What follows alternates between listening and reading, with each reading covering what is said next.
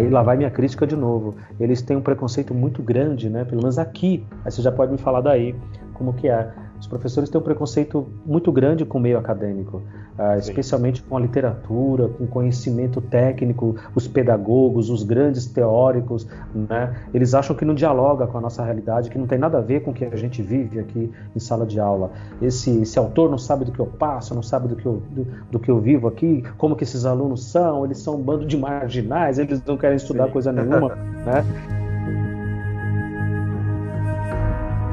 Aqui no estado a gente tem uma regra que é assim, ó, o, o, professor a gente só pode pedir uma substituição a partir de 60 dias de atestado. Exato. Então assim, se o professor colocou 15 dias, 30 dias, 45 dias, tu fica sem aquele profissional esse tempo Caramba. todo, né? E daí Caramba. só pode pedir uma substituição a partir de 60 dias. Então a gente trouxe um atestado de 60 dias, aí pede no sistema, só que até chegar esse profissional aí, né?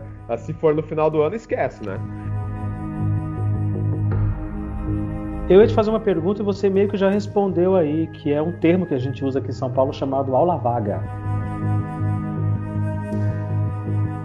Sim, claro, eu sempre trabalhei no dia do meu aniversário, uhum. né? Então eu acho assim, daí o que, que eu combino com eles? Tudo bem, tu, é o dia do teu aniversário, tem uma janta com a família, não tem problema. Só que no dia do aniversário de outro professor, daí tu vem e repõe a sua falta. E tem funcionado bem em alguns casos, outros nem tanto. Então, nenhum dos meus professores chega a atingir essas 10 faltas, a não ser que ele esteja de atestado médico, né? A gente tem aqui em São Paulo um, um professor chamado professor mediador, que é o mediador de conflito. Então tem lá briga de aluno, tem aluno com problema, tem alguma coisa, encaminha esse aluno, tem lá uma salinha e esse professor mediador ele vai conversar com as partes, vai chamar a família, se tiver algum conflito, algum problema, coisa caso de agressão, bullying, muito caso de bullying, o cyberbullying agora, fofoquinha de WhatsApp, de grupo, de não sei o quê. Vocês têm esse cargo aí? Não, isso não existe. O que nós temos aqui é orientador educacional. Não sei se vocês têm orientadores educacionais, né? Nós temos um pedagogo que é. em algumas escolas são especialistas, que eles fizeram um concurso de especialista em orientação educacional, né?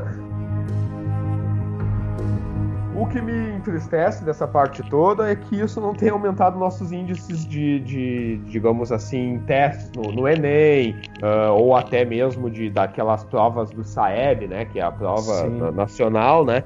E o que baixa os nossos índices de, de educação, aqui de tudo que eu analisei, é a, a evasão escolar, né?